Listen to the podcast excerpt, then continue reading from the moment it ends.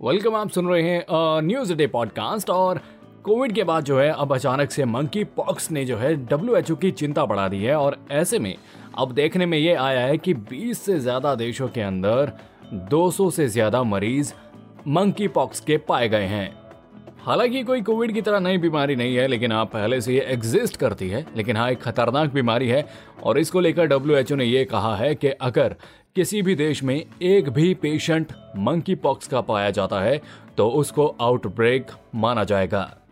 हालाँकि monkey pox को एक पैंडेमिक का नाम नहीं दिया गया है, लेकिन अभी तक जो है ये 20 से ज़्यादा देशों में अंदर पहली बार अफ्रीका से बाहर पाया गया है और ऐसे में जो है डब्ल्यू ने इसके ऊपर निगरानी बनाई हुई है और अगर बात की जाए कि वो 20 कंट्रीज़ कौन सी हैं जहाँ पर मंकी पॉक्स तो उसकी सूची कुछ इस तरह से है। यूनाइटेड स्टेट्स में अब तक जो है मंकी पॉक्स के 11 मरीज़ पाए गए हैं, वहीं पर यूके में 14 नए मरीज़ पाए गए हैं। कनाडा में 25 लोग मंकी पॉक्स से इन्फेक्टेड पाए गए।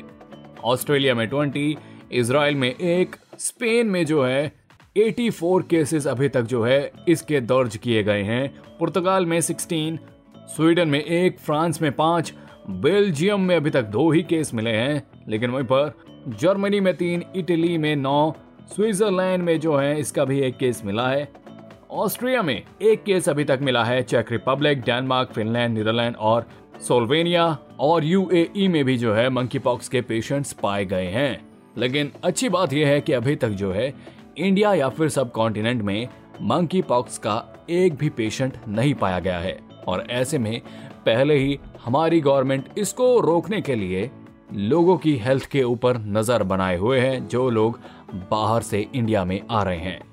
बोलिए था आज का अ न्यूज़ डे पॉडकास्ट। उम्मीद करता हूँ कि आपको पसंद आया होगा। ऐसी मज़ेदार खबरों के लिए बने रहिएगा हमारे साथ। And yes please do like share and subscribe to a news a day